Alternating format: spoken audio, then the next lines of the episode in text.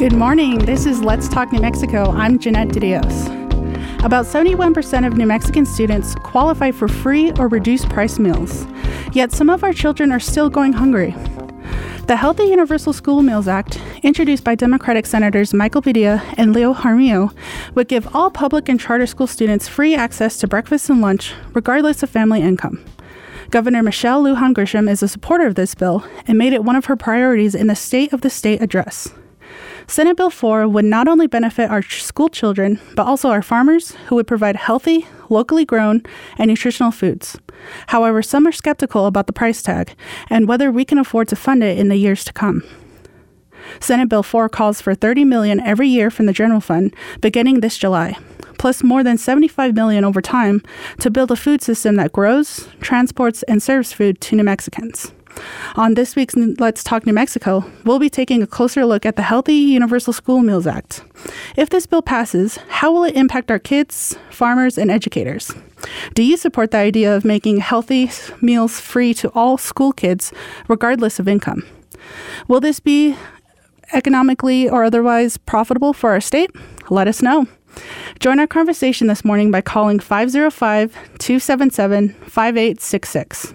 That's 505 277 KUNM. You can also send questions or comments to let's talk at kunm.org or tweet us with the hashtag let's talk NM. so before we start, I have a statement from Christine Mail, a middle school teacher in Albuquerque's North Valley, who could not join us this morning because she's currently teaching. Christine says, I do see a lot of students coming to school hungry. My school is a community school and runs a food pantry for our families. I had one student complain that the food they receive from it isn't what her family is used to eating. It sounded like the foods her family received weren't the foods f- from her home culture, and therefore didn't really like them or know what to do with them. It seems like students have enough time to eat lunch. They have 30 minutes, but breakfast can be missed due to them arriving too late. Many students bring chips, candy, and sometimes breakfast burritos with them for breakfast. I let students eat in my class because I know they're hungry. One of the biggest issues I see regarding school breakfast, and especially lunch, is students that complain about not liking the food they're served. They often call it disgusting. That was Christine Mail with a very telling account of what's happening in our schools today. And with that, I'd like to introduce my first guest, Kendall Chavez, who has a background in food policy and is currently the Food and Hunger Coordinator for the Office of the Governor. Michelle Lujan Grisham. Welcome to the show, Kendall. Good morning, Jeanette. Thanks for having me. So, let's get into it, Kendall. What exactly is this bill about? How is the federal government a partner in helping to provide meals? Yeah, so again, thanks Jeanette for having for really elevating this issue as a as a focus topic for Let's Talk New Mexico this morning. We're very excited to have this conversation today. So Senate Bill 4, the Healthy Universal School Meals Bill, um, really builds off of, I don't know, 10 to 20 years of work that's happened in the state. Um, I want to first give a shout out to organizations like Farm to Table, as well as Appleseed, who's here today, um, who really built the, the framework for where we are here in 2023. So over the last, you know, decade or two, We've gone from 2010, an investment in farm to school, to 2014, breakfast after the bell, which was mentioned in Christine's letter, to 2017, um, the Hunger Free Student Bill of Rights, 2020, um, the reduced price copay, and then here we are in 2023, really looking at student health and student nourishment holistically via the vehicle of schools. And so I just want to again give kind of a shout out to our partners in this work. Um, Senate Bill 4, again, holistically looks at school food cultures. We're not just talking about covering the cost of meals so that every student in New Mexico gets breakfast and lunch for free. We're saying that when we cover the cost, we also want to encourage and incentivize schools and school districts to really address the issues that Christine mentioned in her letter, Jeanette. I want to flag that not all schools and districts have that same experience across the state. We have plenty of schools I'm out of school, so I'm going to put myself on mute really fast. Okay, um, not a problem. Um, we can move on to, uh, we can also bring in another guest, uh, Jennifer Ramo, who is the founder and executive director of New Mexico Appleseed, a nonprofit organization, organization focused on ending poverty in New Mexico. Jenny's been a longtime advocate for children's hunger in the state, and we're happy to have her on the show. Good morning, Jenny. Good morning. Thank you so much for having me. I loved hearing about the teacher, Christine, and um, you know the honest honest feedback is really important for this process. It's not kind of skimming over the issues like quality of food and uh, there aren't always things that we can do about it but it's always important to uh, raise those lift up those voices for sure. Exactly. And kendall gave us a little rundown of the bill but in regard to you and new mexico appleseed what type of efforts were made before this bill to fight childhood hunger so this bill is really exciting because it's basically the home run we've been looking for. You know, Appleseed um, has brought it from kind of the the batter's cage all the way up to batting to first first base, second base, third base, and now they're really taking it home, and um, that's that's pretty exciting. So I started Appleseed in 2009. It's actually loosely related to a um, national organization that was started by the 1958 class of Harvard Law School to do systems change work. And when I started it, it was right when Appleseed, when APS was giving cheese sandwiches to kids, and there was a lot of yelling and, and screaming at school board meetings, and then it made national news.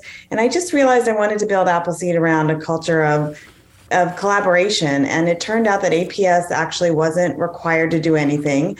Uh, and they were trying, although they were missing a sensitivity chip, uh, trying to give the kids something rather than nothing. And I really started my work from there of, of doing very deep dive policy research, legal research to understand what what's legal, what needs to change, um, what needs to become legal. You know, really understanding the landscape of of the regulatory and legal framework. And then also doing a lot of kind of social science and medical research about what are the best practices to address child hunger. So we um, we really started looking into breakfast after the bell and that was actually passed in 2011 and it was the first in the country and i want to say there are probably 20 more states that followed us and the side note of this is new mexico just like with this bill can be a model for change. We really do have a place where you can get things done and make a difference. So in 2011 appleseed wrote the first in the country breakfast after the bell law that required high poverty elementary schools to serve breakfast in the first few minutes of class. And i'm going to write down christine's name and make sure that their, their school is in compliance. Um, and then we've extended it to middle and high schools, which has been a little bit tougher. But what we know is that on testing days, they bring in food for kids. And so what we need is that food for kids every day. But we, all the, all the bills that Kendall mentioned our our, apple our Appleseeds work, and and we did it in collaboration with amazing legislators, including Senator Michael Padilla, um, who did our our lunch shaming bill that's actually now in Congress. And we have two bills in Congress. One of them actually speaks to the issue that Miss that Christine broke, brought up, which is native food. So we have the Tribal Nutrition Improvement Act in Congress that our legislative delegation has been working on since 2015 that really makes sure that the culturally appropriate foods are available. Um, then we chipped away at it and got uh, eliminated reduced price copays. So those kids got free meals. And in the meantime, we've been really supporting this the governor and the governor's office and bless her heart kendall um, to um, help them do all the policy research, a lot of policy research, and a lot of the kind of how much is this going to cost research and what the legal issues are, um, so that they could get to this point. And, and we're I, the governor makes me so proud with her commitment to these kids and and really is making a difference in people's lives on on regardless of your party. It's hard to argue with with that. So this bill is i know she kendall collaborated with us and farm to table and a bunch and the ranchers and i think it's a really good reflection of real opinions and real expertise brought to the table. And um, kendall's doing an amazing job taking it through the legislature and it's fun to watch that's amazing to hear. Let's go and get back to Kendall. Um, in the past few years, the federal government has given money to the states for pandemic aid that could provide free meals to students. Those options have ended. What effect does that have on students and families? Thanks, Jeanette. And I, I, just have to say, I'm at East San Jose Elementary School this morning. We have 160 elementary students who wrote letters to the governor and to our legislature. And so we're here to kind of, I'm here just to kind of meet them and hear their thoughts on Senate Bill 4 today. So you'll hear some um, some bells and things like that. I apologize for the noise. Um, so, you know, the, the federal waivers, which essentially made university meals free, universally free during the pandemic, um, were rescinded for this school year. So, since the very beginning of this school year, so 23 24, families have been paying, those that are paying for meals um, are paying on average about $1,000 a year. That's an average household with two children for lunch alone. So, the cost burden for school meals is is real and definitely a factor in in sort of our approach around the uh, around the health universal school meals bill, Senate Bill four. Um, I do want to say, you know, the, the federal government, when you look at the, the federal waivers, there was no focus on quality. There was no focus on health. There's no focus on farm to school. There's no focus on food waste, like the culture of school food. And we're very, very proud of the of the version of the bill that we're working with now that really reflects um, a holistic, again, investment in school food. And we're going to have a lot more work to do. I, I promise um, promise you that you know in a year we'll have some learnings and some and some lessons, and, and we'll have to shift strategy a bit, but um, again, New Mexico should be proud. This is a first of its kind piece of legislation because it really is looking at all of the elements of school food and how kids engage with, with, with food in schools. And the biggest opposition we've seen so far in the legislation comes from lawmakers concerned about whether or not we can afford to spend 30 million from the general fund initially and to continue funding this bill in future years. What do you say to that? I say to them, you know, this this issue, and I think Jenny mentioned this, um, is a bipartisan issue. So when we when I see legislators in the roundhouse and uh, stakeholders from across the state, whether they're conservative or liberal or somewhere in between, they believe that investing in kids and really the focus on the health piece and the investing in farms and ranches and food businesses is really really key to this approach. Um, so I would say to them, you know, budget is the ultimate expression of your policy priorities, and so we we believe that New Mexicans of all of all you know locations of all demographics um, will do believe that investing in kids via school meals, which is where they spend you know five days um, of their week, where uh, you know more than 80% of our children in New Mexico consume at least 50% of their calories. Like this is a place that we should be investing in with a crystal clear focus on quality and not letting that surpass us. Um, I do have to say, you know, give the governor a shout out. This was really her vision, again, that we're investing in the free side, making all meals free, um, while also holding meal quality and access to foods that are meaningful and nourishing as as something that's as important as access. And this amount of money in the bill is it's just the beginning, right? How does the governor hope to build a food system in the state that grows, transports, and serves food to our children? Yeah, so this is just the beginning, and we we are recommending recurring funding. So this would be a thirty million dollar um, appropriation every year for this program, and that number will likely you know ebb and flow over the years depending on how many kids are eating meals. Um, but I do have to say that in addition to that 30 million, Jeanette, there's also our 20 million dollars for capital, so investing in kitchen infrastructure, basic equipment to return to craft cooking, we're also investing money into our workforce development and the training of our school nutrition professionals across the state so they know how to return to scratch cooking. We know that there's going to be some learning curve there. Um, and in addition to those investments, there's another, um, you know, the, the budget package in total for the food initiative this year is 75 million. Um, again, we know that that's a that is a, a drop in the bucket when you look at our needs around supporting farms, supporting ranchers, supporting transportation, food hubs, food, you know, farmer cooperatives, and then supporting our buyers both in schools but also in senior centers, preschools, um, supporting our, you know, New Mexicans that participate in SNAP to be able to double their food bucks when they buy local food. Like all of these market opportunities are all part of a larger equation. So that's how we're looking at, you know, really improving our food system here in New Mexico so that it meets the needs of low income New Mexicans while also serving our farmers and ranchers and businesses. And this bill stipulates that it will provide free meals to any New Mexican student, regardless of income. Is there a way for families who are doing a little well to opt out of the program or contribute so that another less fortunate student can eat? So the way that school meals work, uh, it's not it's not it's not a zero sum game in that sense. So a school a school or a school district is, going to produce meals based on the number of kids that they think are going to be eating that day. So there's not going to be excess meals. So for example, if I'm in a school with 300 kids and I'm a food service director, I'm not going to produce 300 meals every day because I know that some kids are going to bring their lunch. We invite that and are, are totally supportive of families who want to continue to bring lunches. Um, and the school meal programs adapt based on how many kids they think they're going to feed. They don't want to put, they don't want food to go in the trash.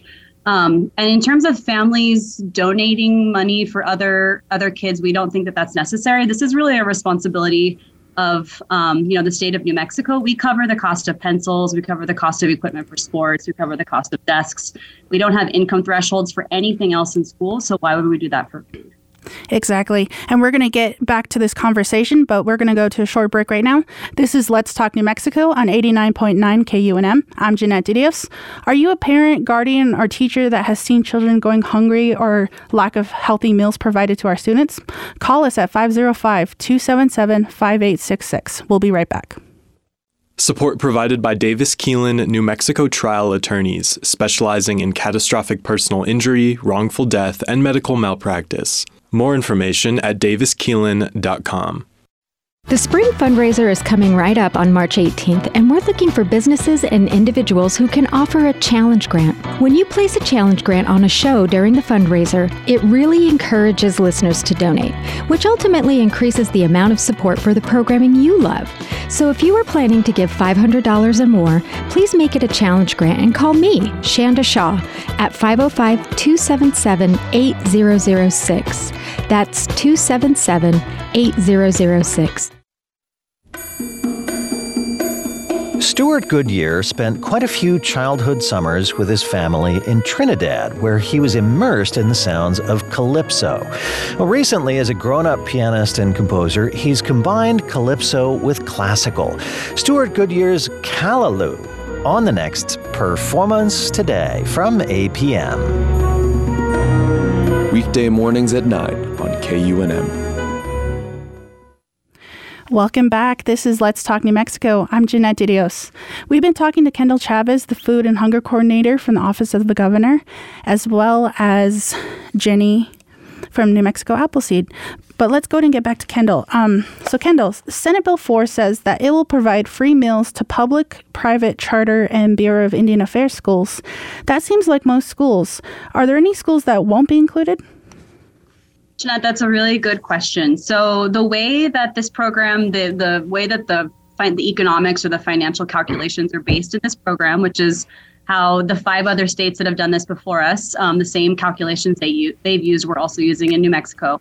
Um, the revenues or the additional income for schools is basically covering the difference between a minimum and max reimbursement. I won't get too into the weeds for a specific subset of students. So some schools in New Mexico are already 100% free, meaning they're already receiving maximum reimbursement from the federal government. Um, I don't have that number offhand, but there's about 6,000 students that are captured in those schools. Um, the remainder of the schools in New Mexico, um, with the majority of them, really are eating the costs on meals and are in the red or near the red because they chose to make the choice to feed kids for free. That was a, a moral decision that they made.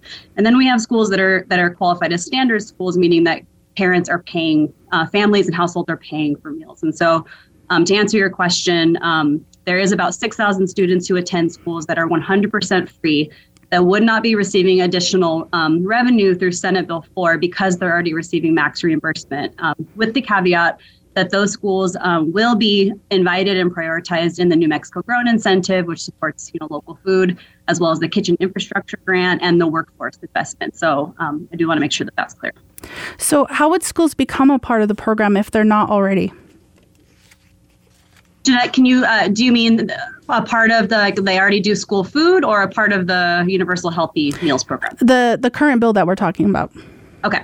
So I just want to clarify there are some schools and districts who don't do school meals in New Mexico. They have chosen to opt out for whatever reason. And so this bill only applies to schools and districts who are already operating the National School Lunch Program and the School Breakfast Program, excuse me. So those schools will be automatically enrolled in this program, for lack of a better word. Um, our public and charter schools will be required by law to participate meaning that every kid in those schools will receive free meals and they will also have to follow the healthy meal quality requirements that we will be working on this spring with our nutrition professionals and communities across the state.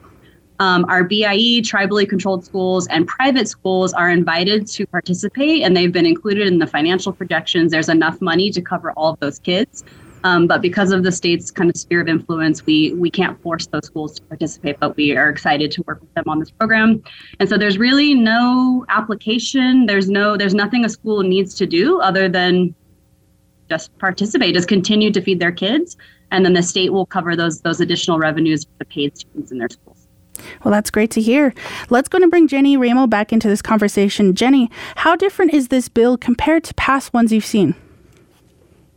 No, they are. They're all pretty similar around the country, and I think what the best way to explain the school meal, and it's comp, it's you know just a legally complex issue, but the best way to school to explain the school meal um, reimbursement rate is, let's say a, a kid who's not eligible for any food, any free meals gets five dollars from the federal government in reimbursement that goes to the state. Maybe a reduced price kid, the state pays the federal government pays four, and the kid who's eligible for nothing, they get like 50 cents. So you still have to get, yeah. So the reimbursement from the federal government is based on how much it's based on kind of what status these kids are. So it's it it's really important to understand that the reimbursements from the state are what they are, and the state legislators and the governor are really investing in making sure that every kid even the ones who might not be eligible for free meals or reduced price meals but need the food are going to get fed. I mean that's really the critical part of this math.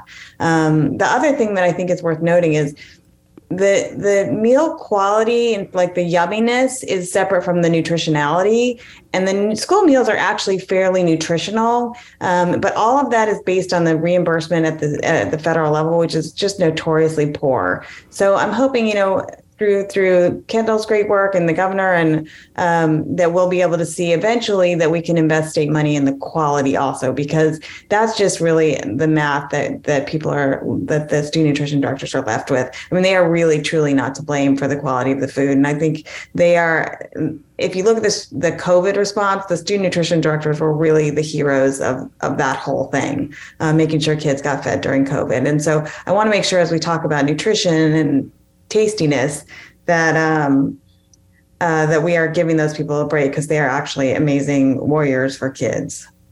And I would have to ask too, within your work, what is the scope of child hunger in New Mexico? How many New Mexican children don't know when their next meal will be? You know, I don't know that we could really ever truly measure that. Um, Voices for Children and their kid, their kids count data data uh, report has i think about 28% of kids not knowing where their next meal is from but i don't even know how you can can figure that out in an era of uh, such insane inflation. Um, i mean i would i would guess it was close to double that. I, I, and the thing that people don't understand is i think it's easy to kind of we get used to having words like child hunger or child poverty come out of our mouths and they become less meaningful. And what we know about child hunger and child poverty in general is that when you those kids have a harder time focusing in school, they're more likely to drop out, they um, their behave they they look like they have learning issues when they're just hungry they have more nursing visits i mean that's where you get to things like evidence-based policy making like breakfast after the bell or universal free school meals where this is actually medicine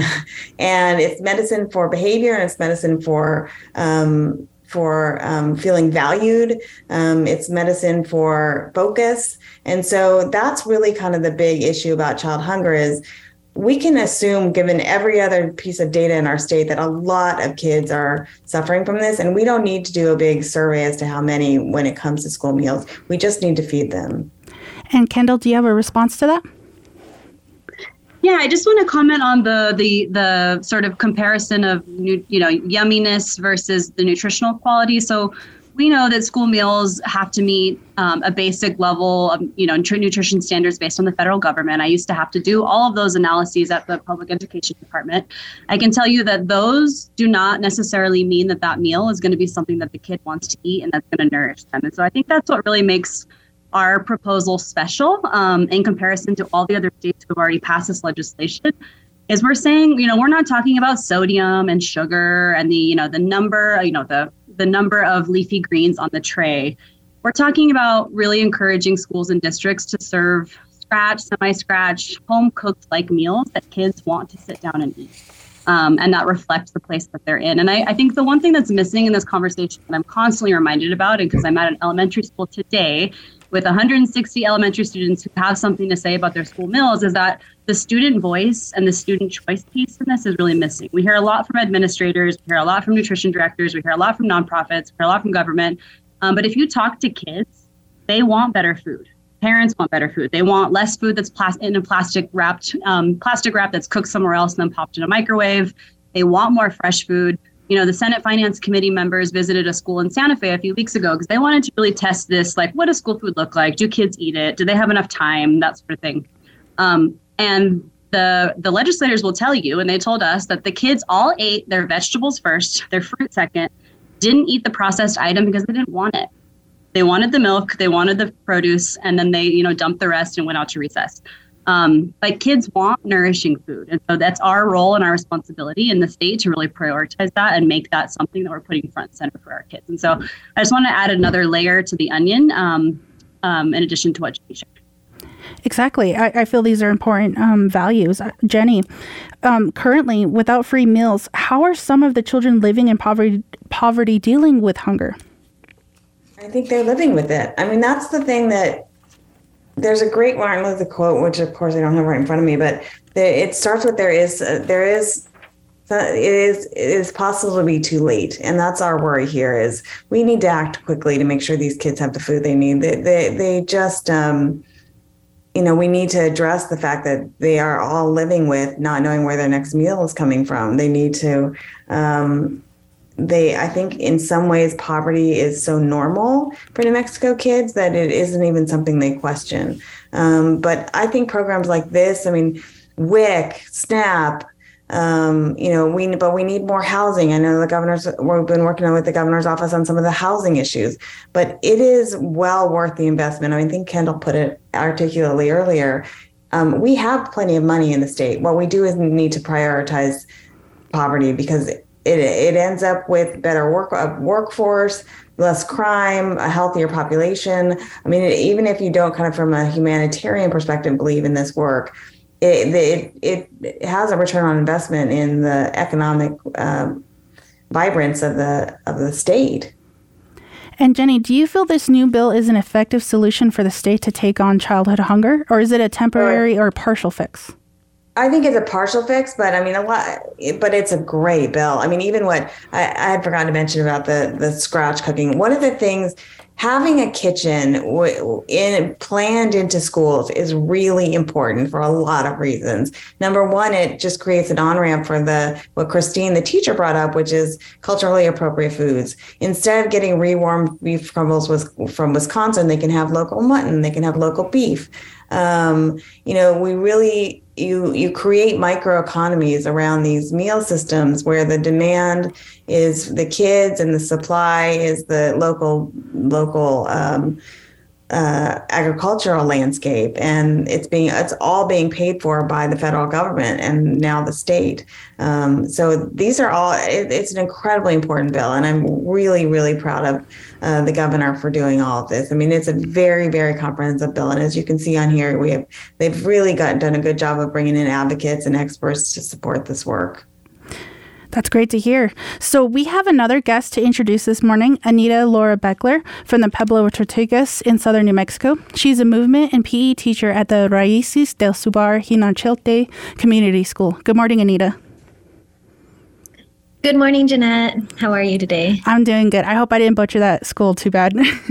uh, uh, not too bad. It's Raices del Saber Xinachtli Community School. There you go. Mm-hmm. Thanks. So, uh, Anita, this school that you teach at is relatively new. What's unique about it? Um, it's really unique in the sense that um, we approach education from a reformative justice scope, um, including the cultural aspects um, that may have been either buried or or lost um, in our community in the southern New Mexico um, areas of the borderlands. And correct me if I'm wrong, but you are actually one of the founders of an after school program here at the school. Um, what part of the program is helping with the um, with efforts to build community gardens? Uh, how have children responded to it? So the after school program called Look and Awoke After School um, was created in response to um, the need for a safe space for students after school um, that were attending the Raices. Our whole entire foundation is actually based off of the work in the community garden. And this, um, the students have been an incredible um, part of that building um, community around the food. So um, it's really been a great opportunity for them to learn more, not only about their culture, but how to sustain plant life and food medicines and all the really awesome parts of nature that we're connected to. And I want to sort of go back to Kendall as well. You worked with similar programs like this. Is there something special about gardening with children?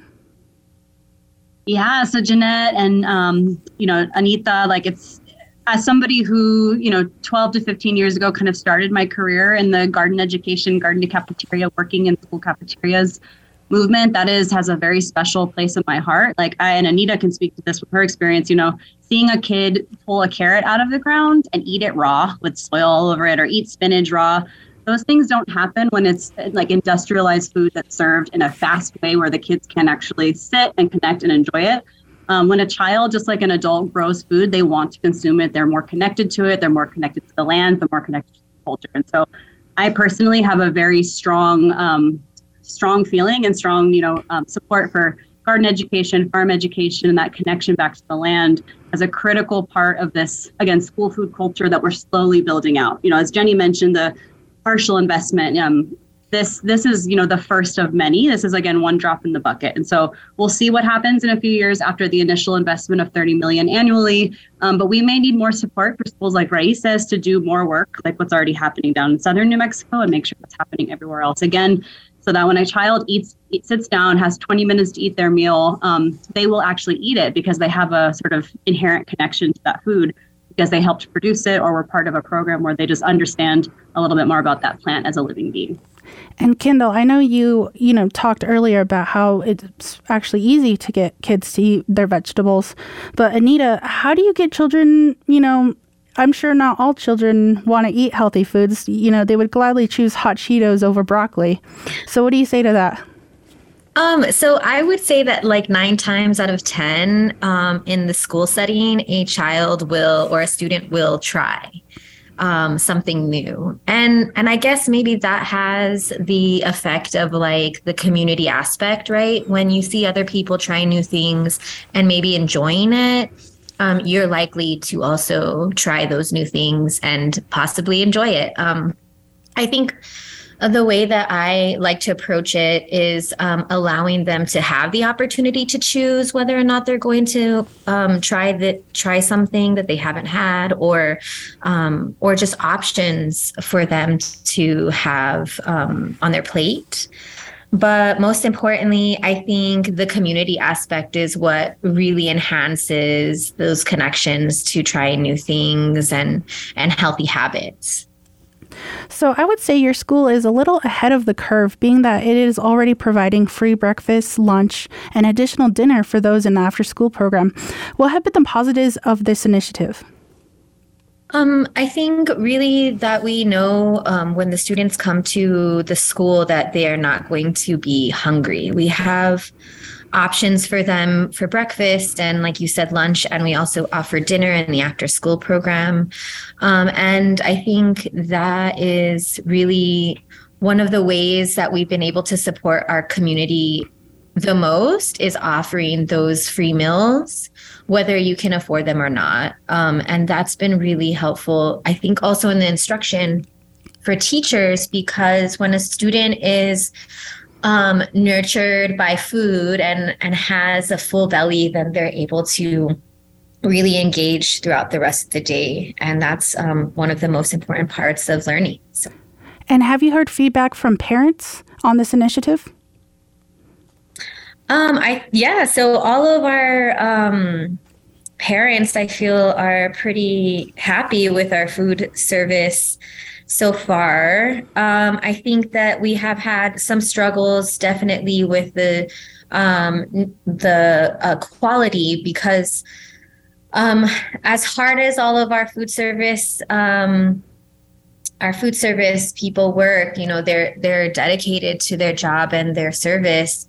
Um, the the supply of healthy foods to certain operations is kind of hard to come by um, especially in large quantities. So I think that's kind of something that um, we've been talking about over the last four years is um, is just you know trying to find a balance between quality and also like the soul food that comes on your plate. You know, like you said, the the cultural things like I, I would say hot Cheetos are a cultural aspect to New Mexico in many ways, or maybe just indigenous and BIPOC communities.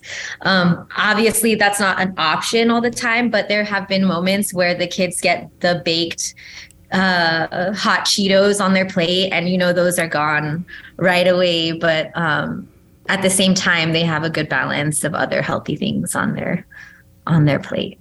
Well, that's great to hear. Let's go ahead and go to break. You're listening to Let's Talk New Mexico on 89.9 KUNM. I'm Jeanette Dios.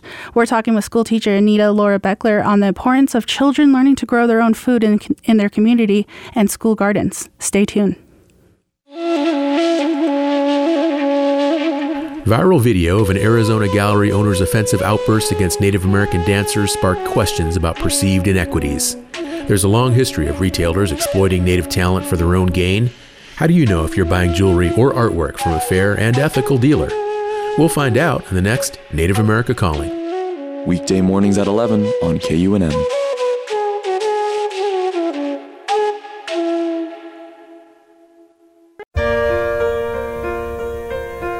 It's the season of love. If you love KUNM and couldn't imagine life in New Mexico without it, now is a good time to support what you love by donating that unwanted car or truck.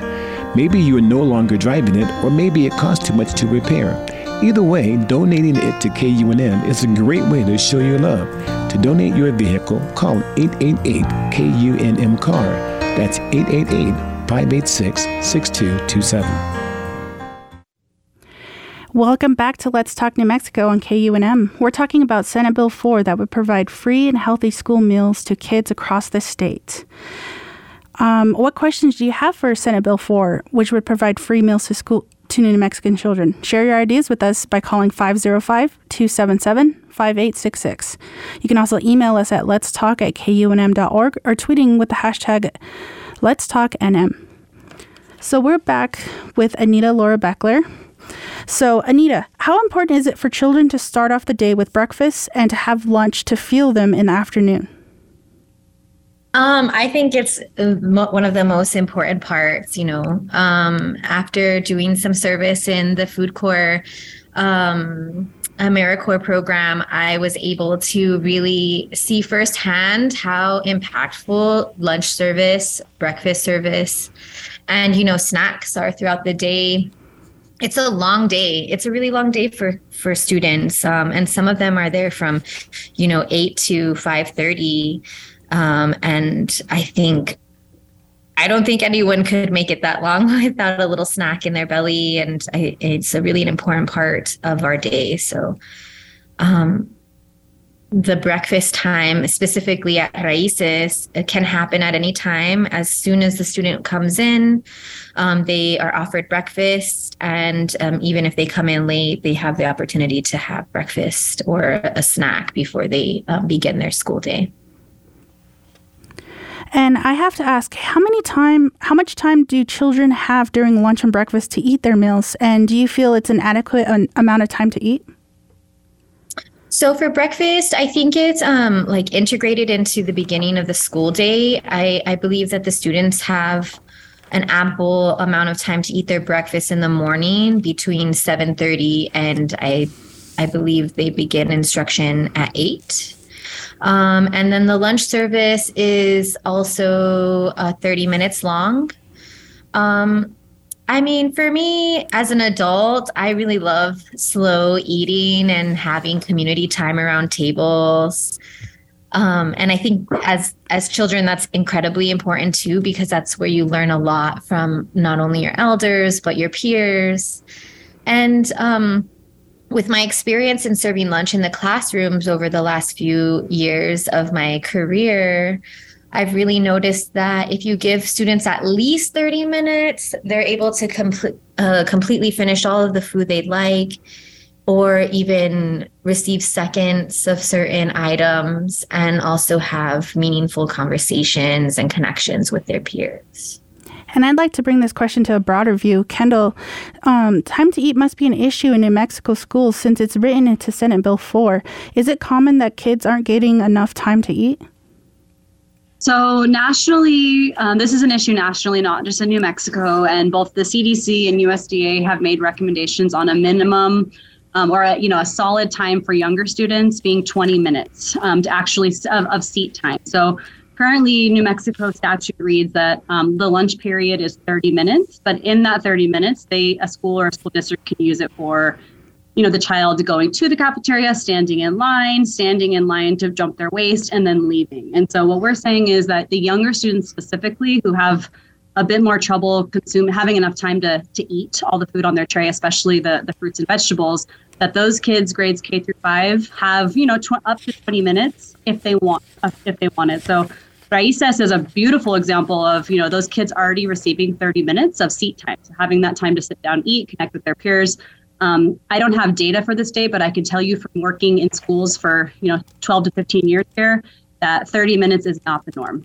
Uh, we have plenty of schools who just logistically have a hard time scheduling lunch periods longer, um, actual seat time longer than five to 10 minutes. Um, we hear this from nutrition directors all over the state that that seat time issue is really, really, really critical. And so we felt strongly about adding it into the into the conversation for the bill.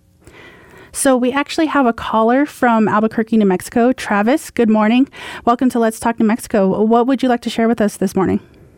Good morning. Well, thank you for having such a beautiful show this morning. And uh, what's up, Kendall? Um, just wanted to chime in here that, um, you know, I'm a food justice organizer. I'm co founder of Project Feed the Hood with the Southwest Organizing Project.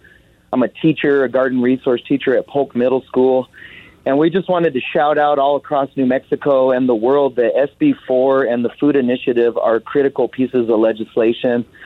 We really strongly believe that this legislation can build a strong foundation to move forward as we transform our food systems in the state of New Mexico to prioritize buying more local food, to get students involved with not only just eating local food, but growing their food on their campuses allowing and empowering cafeteria staff to actually cook food from scratch.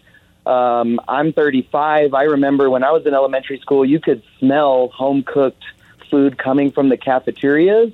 And somewhere down the line, you know, we've gotten more into the heating up food, um, less cooking of food. Um, my students reflect on it all the time because we're studying this. We actually take students up to the legislator. We took about 80 seventh graders on Food and Farm Day. We're taking 93 eighth graders next Friday to really advocate for this because we really believe in it. But one of my students said, you know, Mister, can we just eat less food in bags? And it really hit me like, man, a lot of the food that we're providing our students are, is in bags, and a lot of times it has a lot of sugars. It's highly processed. And another student at my old middle school said, Mister, why don't they just let the cafeteria staff cook? They'd cook us the best food. And it just like hits home, you know, when you start humanizing this. I'm a teacher. I eat the food in solidarity, and our students are so humble, like they're happy to have food and really thankful. But I think also we can do more to transform it and be more representative of our culture, of our uh, farmers, and really providing more uh, nutritious and delicious food and really uh, thinking about the students that are at schools that aren't a Title One school. We are a Title One school, so all of our students get free lunch. But thinking about all the students across the state of New Mexico that might not get a free lunch, and that everybody deserves uh, food. We think that food is a human right, and we also think that healthy, organic, nutritious, and delicious food is a human right. And so we want to advocate for this and really support not just this piece of legislation, but really support New Mexico as we move forward here to support local farmers, to get our people to eat more local food, to get more youth agricultural programs, to build more school gardens, to get more farms on campuses. I mean, really, the sky's the limit. And I think this pieces, these two pieces of legislation are going to lay a strong foundation so we can move forward in a strong way and continue to do the work that a lot of people have been doing for a really long time and honor all the farmers and the people, the stewards of the land that, that do this every day that we really appreciate uh, people that grow food, and we want to support them more. Well, speaking of food, let's bring in our last guest, our last guest now, Manny Encinas, who is the fourth generation cattle rancher from Moriarty, New Mexico, and co-owner of Now We're Ranching Cattle Management Services. Thanks for joining us this morning, Manny. Good morning. So let's go ahead and get started, Manny. How might the Healthy Universal School Meals Bill be beneficial to you and others working in, in agricultural in this state? Well, just like many of the uh, other speakers today have, have mentioned, um, this is just going to give a tremendous amount of, of opportunity to market access for farmers and ranchers in New Mexico on a year-round basis where the majority of, of, farms and ranches uh, they, they market very seasonally and uh, having access to markets year round is just going to help not only the individual agricultural businesses but the rural economies um, that these agricultural businesses support on a daily basis. And i have to ask how are you and other local farmers involved in this legislation? Are your voices being included? Yeah, I guess that's the the greatest part about this legislation is that there has been a, a, major outreach by the governor's office and other others involved in the local food movement to engage and, and encourage uh, farmers and ranchers to to participate um, in not only just reaching out to legislators, but also in, in helping shape this program that is very beneficial to to so many communities throughout the state. And I might have to throw this back to Kendall. Could this be a real issue? Are there ways for schools to use foods that aren't necessarily grown or raised in the state and still get the financial benefits of SB4? Yeah, so so the the thirty million dollars that um, the appropriation that's referenced in Senate Bill four um, is basically the reimbursement and the addition the reimbursements for the paid students for um, the majority of our schools and school districts across the state in the spring, we're going to work with, you know, our farmers and ranchers, so Manny and others, our schools, people like Anita, uh, our nonprofit partners, people like Appleseed, and also our nutrition directors to really frame out like a think about a rubric on how school meals can improve over time and really hold them and incentivize them to do better. So within that framework, we're going to say we want you to buy as much local meat, as much local vegetables, as much local fruit, as many local tortillas, et cetera, as you possibly can with that money. And on top of that, we're going to incentivize with an additional two million for schools and districts that want to purchase more. Um, so there will be no disincentive for a school that maybe doesn't have access to the beautiful, um, high quality meat that Manny's producing on Moriarty. Um, but that money will be available for people who do want to buy local. And so there will be no no um, we won't there will be no um, stick for not purchasing local but we again do want to work with our schools and districts to purchase as much local as possible because we do believe that is the highest quality most nutritious most fresh food that you could possibly give to our kids. So Manny if this bill is passed will farmers and ranchers be able to keep up with the demand? You know, I guess that's the way I, I really have appreciated the way this program's been rolled out is that um, it's built, been strategically rolled out where you know, identifying who the growers are, what the markets are. Um, but you know, as a as a rancher specifically producing beef, you know, I know that um, you know we we have a lot a lot of beef produced in this state that leaves the state and comes back to the state after being processed out of state. So I feel like we're going to have as this we're going to have the opportunity to, to fill the need as much as our supply in the state will will allow. So I have to ask, how different is the agriculture industry in New Mexico compared to surrounding states? How might those impact the ability of local producers to participate in this program? Well, you know, from the meat side, you know, I think the most common uh, denominator um, there is uh, basically harvest capacity. Uh, it is uh, somewhat limited I don't think it's it's definitely reached its maximum output potential, and I think that's where um, you know I, I, feel like we we have to to focus in on on how to more efficiently optimize the use of those federally inspected facilities. Uh, but you know, I feel like on the on the fruits and vegetable side, I, I feel like there is a lot of opportunity for um, access to markets. There's a lot of food being grown uh, throughout the food desert that we do live in, in New Mexico. Um, but I would say, you know, just challenges on a normal basis are really just tied to, to market access.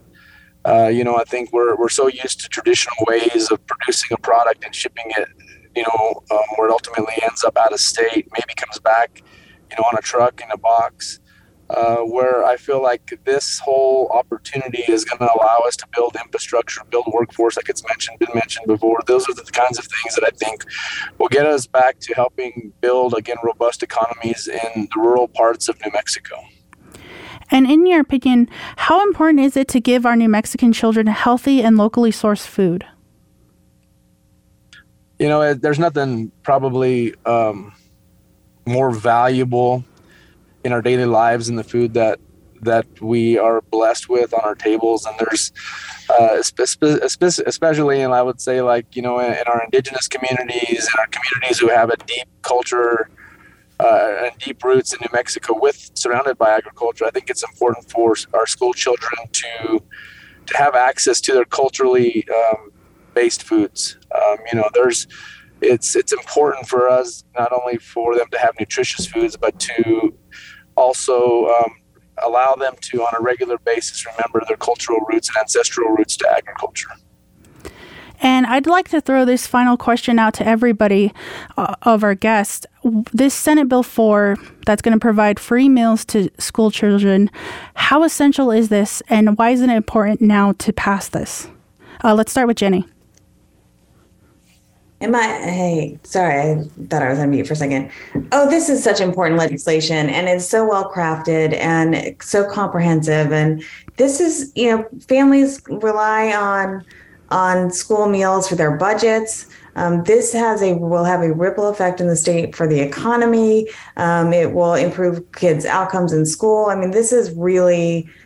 There are very few policies in life that are so turnkey that when you do them, they have pretty much nothing but good good outcomes. And this is one of them. And i am we're excited to support it. And we hope everyone else is calling their legislators to make sure that they support it. And why is this important right now kendall? So I would say this is a critical investment right now because of also because of the shift the the moment that we're in with the with the pandemic, right? The decrease from the federal investments both on the SNAP side in free school meals, et cetera, et cetera. Um, so we're in this moment of sort of economic as as we're moving out, and you know we have record level le- record levels of, of low unemployment. Our you know our economy is improving.